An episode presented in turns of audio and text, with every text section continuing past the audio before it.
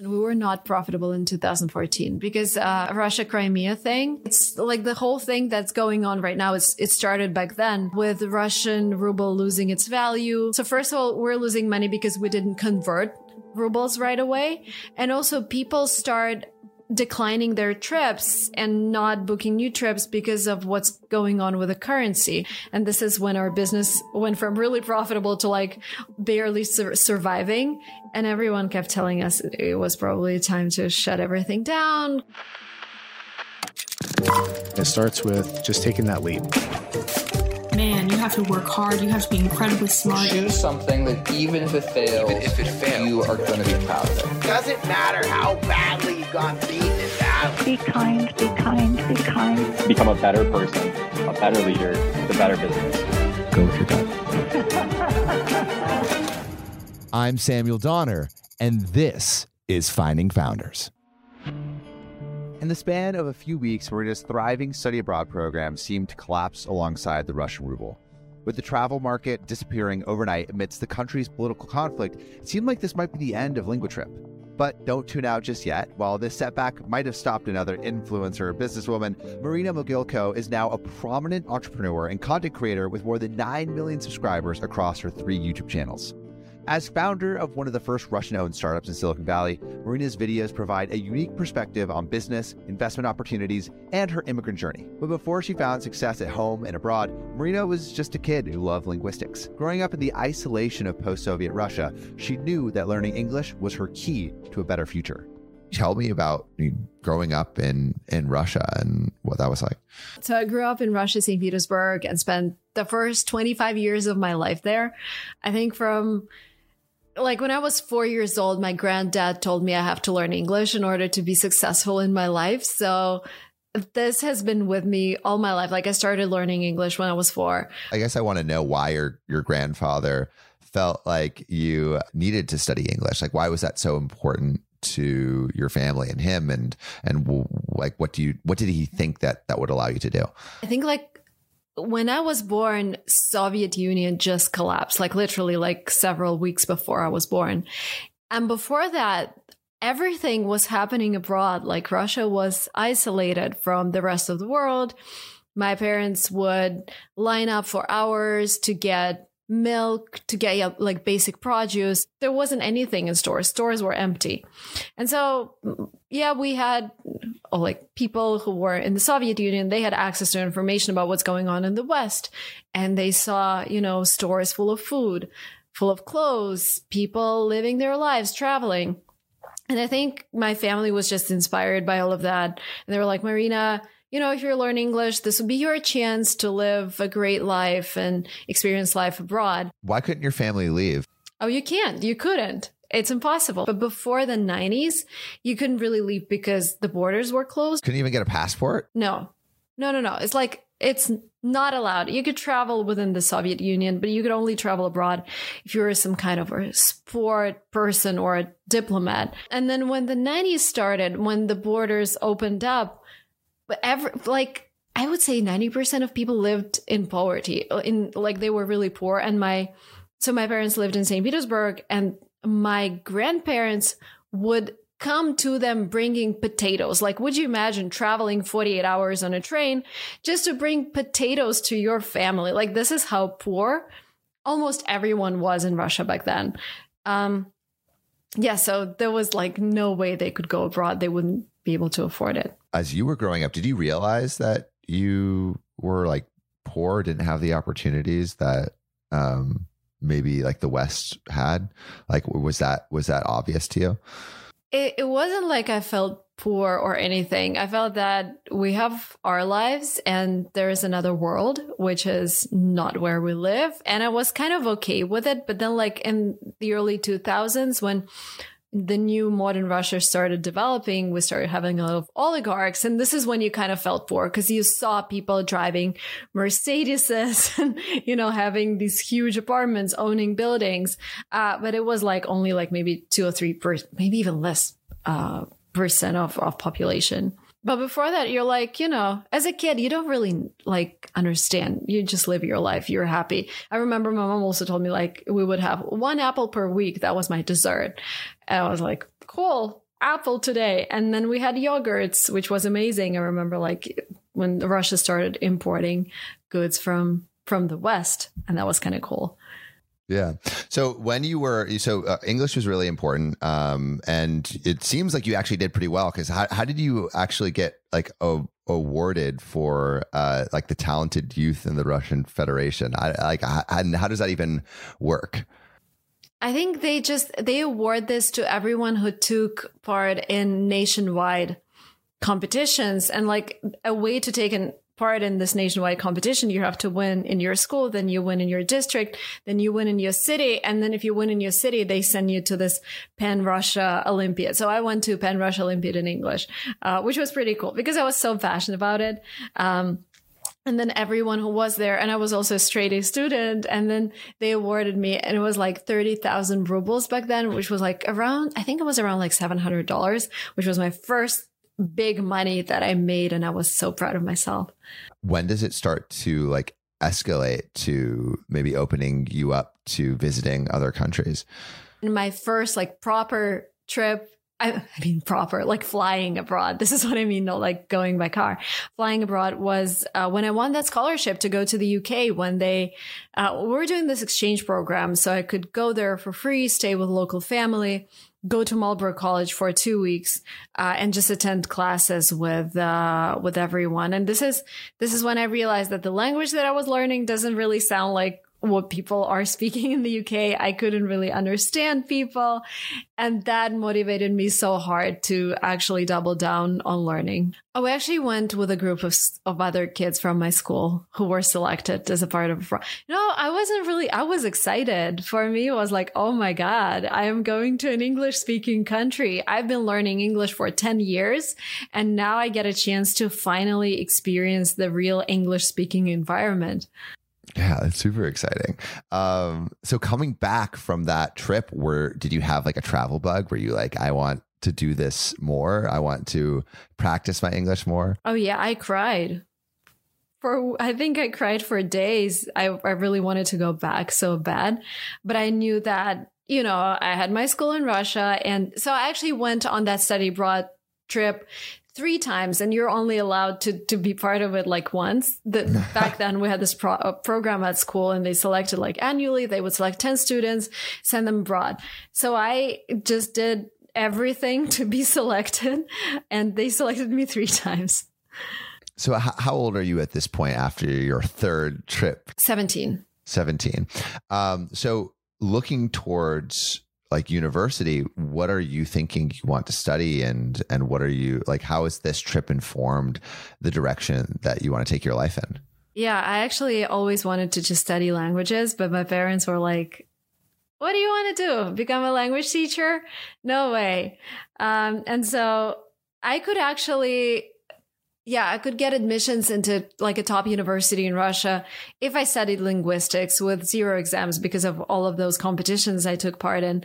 But my parents were like, no, maths, economics, this is what you're doing. So yeah, I, I know. I think it's a great choice. Why, why do you think they suggested that? Like, why was a language teacher not good or like, like what, what do you think they, Oh, because of the salaries. Like if you just look at the average salary of an English language teacher, and again, now there are so many opportunities. You can start your own blog. And this is basically what I do. I still talk about English in on my YouTube channel. But back then, your only like your best opportunity was probably teaching at a good school. And, but if you studied mathematics and economics, you could work at a bank. You could work as a financial manager at a company. Yeah, because of all the opportunities, I guess. Yeah, yeah, and they wanted to all make sure like you were financially set up. I'm sure too. Um, yeah. What did you What did you think of the uh, of studying that or studying economics? It was crazy. It was mostly maths in the first two years, and I came from a linguistic school, so it was really hard for me. Uh, but I think it's super exciting getting an opportunity to start to study something that complicated. Uh, and I remember like feeling really bad about every single class basically, but then it got better.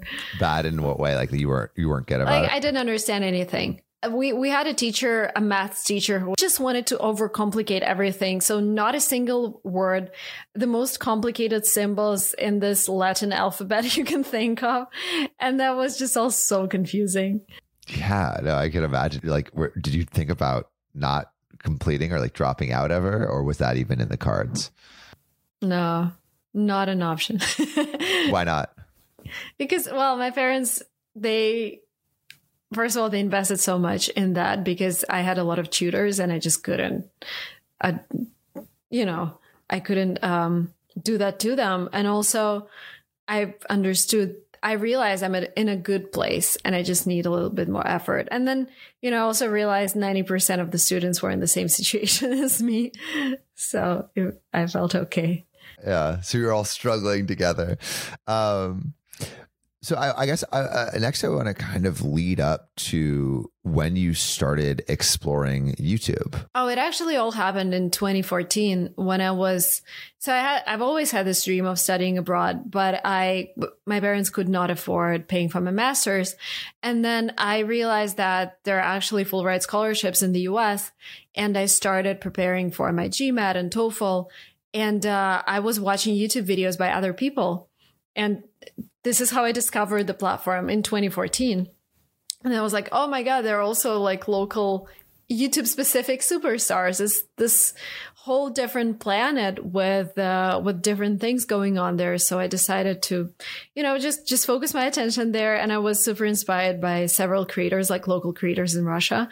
And uh, when I took my GMAT, I recorded my first video, and that was also in December 2014. What was the first video? How to take GMAT, how to score 700 out of 800 on GMAT. Was that first video produced in an effort to like have the same success as these local creators that you saw? And I think there were two motivations. First, I really wanted to connect with people who were also going through the same process because all my friends, like none of my friends were seeking admissions in the US. Um, and uh, it felt really lonely. So I thought, what if I create a video? Maybe I find someone in the comment section who's going through the same process. And Thought number two, when I was preparing for my GMAT, most of the content that I consumed was in English, mostly by companies who specialize in teaching people how to take tests.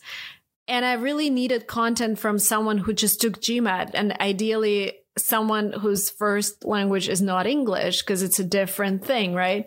And I was like, let me create this for other fellow Russian students. And of course, I was inspired by other creators. I kind of borrowed their style, which was just holding a camera in front of yourself. That's like, that wasn't any style really, but well, it's, it's, it's an approach that you can take on YouTube. Did you find anyone? Yes, I actually, so first of all, I found um, like a group of people who was doing the same thing. And second, couple of them became my first students because they wanted me to train them to take GMAT. Wait, how did that happen? They actually reached out to me on like a Russian Facebook. There is VKontakte, which is a Russian type of Facebook. They reached out to me and said, We saw your video because it's the same name there and on YouTube. And they asked me whether I teach people how to take GMAT. And I'm, I was like, oh, well, I've never taught, but I could definitely explain things to you. And this was actually my first money I made off YouTube. I charged them like $10 an hour. What was it like teaching people? I loved it. I loved the tutoring process, but most of all, I loved creating videos for, you know, because when you tutor someone, it's one on one, but you actually say the, say the same things you could have said in a video and I wanted everything to be more scalable. So another video that I made was about another test. And then, you know, I just focused on creating videos on YouTube versus just doing one on ones, but I still did one on ones till I think 2017. How do your your videos change from the first one? I think my second video was about TOEFL, another test that you take as an international student, and the third video was about personal statements and the fourth video was probably with the first acceptance letter with a full Fulbright scholarship, because uh, it happened like within the two months. And uh, yeah, so all of my videos were just recording myself talking about the subject, but then also three months later, uh, after I started my channel, our company got accepted to 500 startups in Silicon Valley. And this is when we actually moved to the US to run a company. Like it's two different lives. Uh, so we, my husband and I, we were just dating back then. We started a company in 2011 to help Russian students study abroad. And um, in 2013, we realized that we want to scale it outside Russia. And we started coding a platform. Like we hired a developer who later became our CTO. We started coding that platform. And then we started applying to different accelerators across the world, Y Combinator, Techstars 500. What was the development of that that company? We started 2011, was really slow start. 2012, we were kind of growing. 2013, super profitable. Like I made my first 1 million rubles, which is uh, fifteen thousand dollars, something like that. For me, huge money. I again, and I gave everything to my parents. this is my thing. So, like, you were having all this success with the business, right? So you're you're profitable. You were taking people to like all these places around the world to study abroad. I forgot to mention we were not profitable in 2014 because uh, uh, Russia Crimea thing and uh, like it's like the whole thing that's going on right now. It's it started back then uh, with Russian ruble losing its value. Uh, you know, first sanctions, people stop, like a lot of people stopped traveling abroad. And this is when our business went from really profitable to like barely sur- surviving. Wait, actually, can you tell me about that, that time in like more detail? Yeah, I think it was just like checking because uh, what we did, we collected fees in Russian rubles. And then in like a couple weeks, we would send them, like we would convert them into British pounds and send them to schools because most of our schools were in the UK. And then, so you collect money when British pound is 50 rubles per pound. And then in two days, it's already 68 rubles per pound. And then in four days, it's 100 rubles per pound. So first of all, we're losing money because we didn't convert rubles right away. And also people start declining their trips and not booking new trips because of what's going on with the currency. Were you nervous uh, like during this time? Nah, not really. I, I was like, because I was so passionate about it. And I also knew that there is a plan B where I can go abroad, do my MBA somewhere. Because at that time, I already knew about all the scholarship opportunities. And I was like, you know, I'll just give that thing a shot. Maybe I get accepted to an MBA program. How does the accelerator go, too? It was great. It was amazing. It was a, we still like think with my husband when we think about life changing events in our lives, definitely having kids and being at 500 startups because the whole life just changed in a day. How? Moving from, you know, Russia to Silicon Valley, being one of the first Russian startups in Silicon Valley and starting to get all the press and like meeting all of the amazing people that I didn't have access to in Russia, uh, meeting amazing founders, going to all the all the talks like going to LA for the first time going to Las Vegas doing a vlog like everything changed just in a day really. What was like the biggest thing for your company like as you were going like as you were getting all of that influx of of uh, attention and and money and opportunity? Just giving getting this credibility because the average check is $2000 and like when people just see a platform like an online website that asks you for $2,000, there's not too much trust if it's a new website. But with all the press and um, all the attention that we were getting, it definitely helped us with the trust thing. Let's go to 2018 when, when, like you noticed things just like starting to pick up for your channel like what were the first things that you noticed i think i reached 100000 subscribers on my russian channel in 2007 I think it was summer 2017. I started my second channel in 2016. So when my Russian channel was one year old, I wanted to create the same content, but in English. So I started Lingua Marina. That channel took off pretty quickly because again, I was talking about GMAT and TOEFL and there was so much demand for it and there is still so much demand for it. And then I realized that my American friends were not consuming my content because I was mostly talking either in Russian or about learning English. And I started a channel called Silicon Valley Girl to cater for my American audience to talk about business and life in Silicon Valley. And now it's more like, a lifestyle slash business channel. Why did you feel like you had to split up those channels? Well, first of all, you can't really mix two languages on one channel. It's very confusing for the audience, for the algorithm. And the second thing, I actually saw how videos about getting investment and like fundraising for a company, they just tanked on my Lingua Marina channel. Uh, and so I thought, you know, it's time to create a different channel and stop confusing the audience who came to learn English. And I'm like talking to them about raising money and going through accelerators. How are you even building out the systems to support all of these different channels? Well, in, in terms of systems, I hired an editor. This was a game changer for everything because it just saved six hours per video because uh, he was editing everything. Um, and then I created a schedule for myself, three long videos a week. So one on each channel. And I just try to stick to it. A big jump for a lot of YouTubers is hiring that that first editor or hiring that first help. I announced every job that I had on my channel so I could hire for my subscribers. And most of them back then were in Eastern Europe. So I hired in Russia, Ukraine, Kazakhstan, Belarus. And the average salary is 10 to $15 an hour, which is really good compared to the average prices in California, for example. So it seems like you got into a flow with the editor. How do you keep building up your processes so you can expand? I have three editors because you know they go on vacations they want some time off.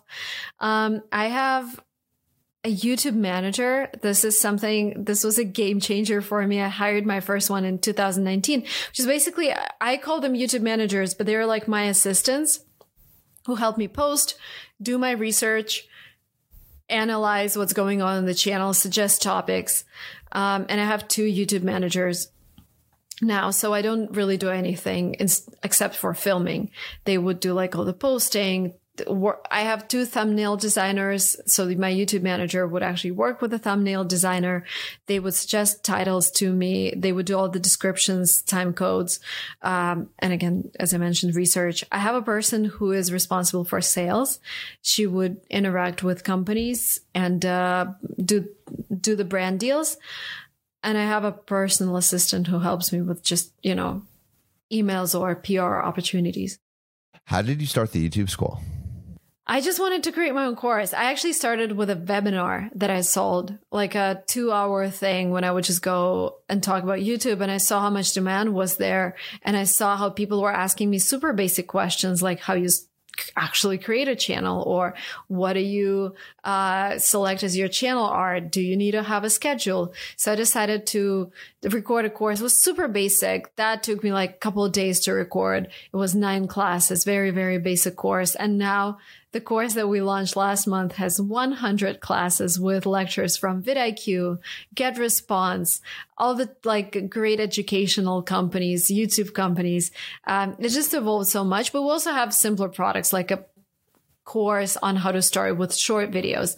But I just love the in-depth learning like of of the product. So you can find anything that you want. So you can you know learn how to build a funnel out of a youtube channel. So you can learn how to read your analytics with vidiq. And i just love working with those companies. When you were starting this youtube school initially like what was the impact that you were seeing directly? We have a lot of students with silver and golden buttons. And i think when we're learning we want to learn from someone relatable and when I was learning about YouTube, I was, yeah, there were amazing creators that I watch, but they're mostly male American. like I, it was cool, but it wasn't relatable. And I feel like I have a lot of female YouTubers. I have a lot of immigrant YouTubers. I think this is my audience and people who want to tag, tap into an English speaking market, maybe having an accent, maybe having fears that you're not like Mr. Beast because Mr. Beast is the largest creator out there, but there are also so many other creators that people watch. So my course is for those who see themselves in me. So, can you track me up to maybe like 2019? Um, uh, how all of your your different projects are developing. Where where are your your multiple channels? Where's the the YouTube course? Um, and where's LinguaTrip? Yeah, 2019, we just launched my first YouTube course. I got pregnant with our first kid. There she is. Um, and uh, I realized this is the time when I have to delegate as much as possible. So I stepped down from my role of like COO at LinguaTrip. So my husband took over most of my things and hired people to substitute me so I can focus on the baby. Um, I still have three channels. I didn't miss an upload when I was in the hospital. I made the videos beforehand. So I was still producing videos in full mode. Uh, what else? Yeah, everything was, was, I think 2019 was great. Did you feel like that priority shift was, was like difficult to actually make happen? No, it was so organic because I was, I, I, now I understand that I hate running companies. I I don't like Zoom calls. I don't like when they are obligatory, mandatory every Monday, you know, heads of all departments. Oh my god. Like I don't I don't want that. I want to wake up to a completely free schedule because when I see that there is nothing planned, I start making videos. I start talking to people. I become creative. And when I see that my schedule is like a call every hour, I just get depressed. I don't know. And this is what I started to realize when we had, when we were at a stage when we had 80 people. And like my, I was bombarded with emails and call requests every day. And like every problem would backfire on me. And, you know, like it was, it was tiring. And so I thought, you know, I, I'm going to focus on what I love creating content, thinking about the products, and we can always hire somebody to replace me in like operational stuff. So when you had that like more space for creativity, um, uh, and I feel like that I guess paired with um, the pandemic hitting, uh, I think what I've noticed is a lot of creators that was a time actually to create more. It's like you have all this space on your calendar, um, everything is stopping, and so like, what do you do? I guess like you you, you sit in a room and make a video. Well, don't forget that I have a like a three month old baby when it all starts. Yeah. So it's not like I have all the time in the world. I I was actually recording another course. I remember um, that time, but also yeah, creating content. So first of all, we lost ninety five percent of our revenue. So we were like focusing on who we should fire and who stays in the company. How do we pivot to the online product? So it was one part of it. Another part of it is, you know, me thinking of other income streams and thinking about which products I can launch apart from just travel and language learning because it was something I was really focused on. And um, yeah, just being busy with a kid. Yeah. And then also, like during this time, this is when you launch your TikTok, right? Well, I wouldn't say launch. I just asked my team to repurpose videos for TikTok. I never really, I never even checked the comments. Was it doing anything then, then, or it, or it not was. Really? Yeah. yeah, it was. Like it hit two million followers by the end of 2020, I think, which was kind of. I mean, cool. that's huge. Why weren't you? Why was it? Why weren't you like checking it at all? If uh, if you were getting that much traction, or was it not interesting? Because what's like, I don't, I don't understand TikTok till now. Like, so what? You get 30 million views. What? You get mentioned on BuzzFeed. You get an article on Mashable and that's it. Like really, because you cannot guarantee that every single video is going to get that amount of views. Like TikTok algorithm doesn't really care about your subscribers. So the point of me having 2.7 million subscribers is me being able to say, Hey, I have 2.7 million subscribers, which doesn't translate into revenue. I get paid maybe $2 a day on TikTok, which doesn't translate into product purchases because you're penalized by the algorithm if you mention a product. Like, who cares about my TikTok? No one cares about my TikTok. This is just what I feel like. And it's like, I'm hoping they're going to fix it. But for now, I think it's our shot at becoming super famous. But if you're not Charli D'Amelio or if you're not Khaby Lame or Addison Rae, you're just not getting the deals that would make it sustainable for you. Yeah. Yeah. I think that's, that's something that a lot of creators are hoping that TikTok will fix. And and I did you see that like they're like they're planning on splitting like fifty percent of revenue or something on some videos. Um, uh, Hopefully, for, yeah, because yeah. two dollars a day is like laughing in my face. I know it's ridiculous, especially with YouTube actually paying creators a, yeah. a good living. Um, yeah. So you weren't really focusing on um, uh, I guess on TikTok too much, but you were getting massive success. But what was happening with your your channels during COVID? Uh, they were stably growing. I wouldn't say because I wasn't hyping on like COVID topic. I was just talking about learning English and business and just what, what we're going through uh, and, you know, vlogging my new life with a baby. I think that's why I wasn't paying too much attention to COVID. So it seems like you got like a little bit of a reset when COVID started like uh, loosening up a bit. Um, what did you decide to focus on then? And uh, and and I guess like also how did your your channels um, grow to where they are today? Um, so I got pregnant in 2020 again. so for me, like when people talk about COVID, I'm like COVID affected our company, but in my life, I was going through a completely new transformation, like becoming a mom and then becoming a mom again. Uh, so I didn't really pay too much attention to COVID. Again, we traveled a lot. We went on a big trip with our friend visiting Guatemala and Mexico. And, you know, that was, that was kind of cool. Um, and, uh, yeah, I still kept creating my content. You know, it's like having a schedule every week. And I think just that consistency, consistency, um, and doubling down on videos that performed well. At the end of 2020, I think I started taking short videos more seriously, but I was still like, okay, let's repurpose, but let's also repurpose some YouTube. That was like me taking them seriously. But in 2021, I started taking them too seriously, which means I started creating short specific content.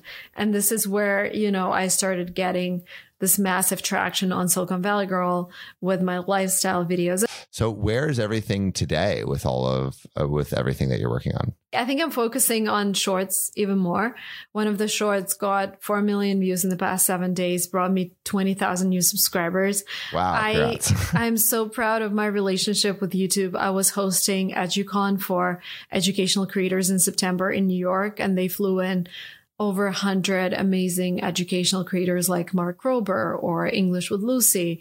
And they flew them in to like have this day of uh, learning about new things that YouTube is doing for education.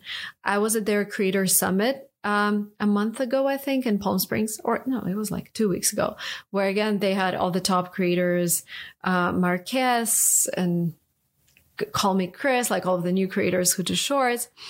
And then this Saturday, they actually appointed me their um, shorts ambassador in the Bay Area. So I hosted the very first uh, Bay Area shorts creator meetup in in my home. And uh, now we're working on another exciting project with YouTube. So I'm very I'm very proud that I'm able to work with a company and also meet the executives and maybe talk about my problems and my accomplishments with the platform. Uh, so I'm super excited they pay so much attention to the creator community. And I'm thinking of slowing down a little bit with long videos because I really want to focus on, on the short content. Why do you think that is? I mean, it's just getting more traction right now. And in order to create a good short video, you still need a decent amount of time and it's either you know i create a long video that will still get like 100k views depending on the channel. Maybe it's 50k maybe it's 30k maybe it's 200k or i focus a little bit more energy on creating a short video and it gets to 10 million views. Because like the view potential i think when the algorithm favors short videos you need to double down on them. I could always go back to posting four long videos a month but now i'm going to do maybe two but more shorts. Hmm. Does that? Do you think that will lead to like less less revenue for your channel and like uh, or and also like what do you think the relationship you're creating with your subscribers is in in short form videos? Because something that like I think about is like the relationship with a long form video is probably a little more intimate. Definitely, right? and they're still going to be there. Uh, it it's just going to be a little bit less of them. But I, I think about like short con is top of the funnel, level one. They know your face. Level number two, they watch your stories, they watch your long videos, uh, they are, they leave their email. And like level number three, they're your customers. And so because there's so much happening at this level one right now, why not focus there? And, uh, you know, getting getting recognized by other creators, getting more opportunities, getting more yeses from brand brand deals that I want to work with. Oh, sorry, brands that I want to work with. So I would just, you know, and yes, relationship building is important, but it's also important that you don't miss this window of of opportunity. Yeah, yeah, and like shorts, there's just such a massive window. So if you had to give advice um, to like new creators coming on the scene um, who are are trying to to make something um, uh, sustainable um, from from uh, being a creator, what advice do you think you would give like new creators now? Uh, create shorts. this would be like number one advice. Don't miss this. Uh, but also think about like how do you get them, get your subscribers to the second level? Is it by uh, creating a Discord channel? Is it by sending a Substack email? Is it by uh, di- uh, directing them to your Instagram and you know being exciting in stories because um, building that connection is super important. Because what happens if you only focus on shorts people know your face but they don't even know your name. They're like oh i've seen you somewhere. That's it. You need to be more um, specific about how you're going to form this community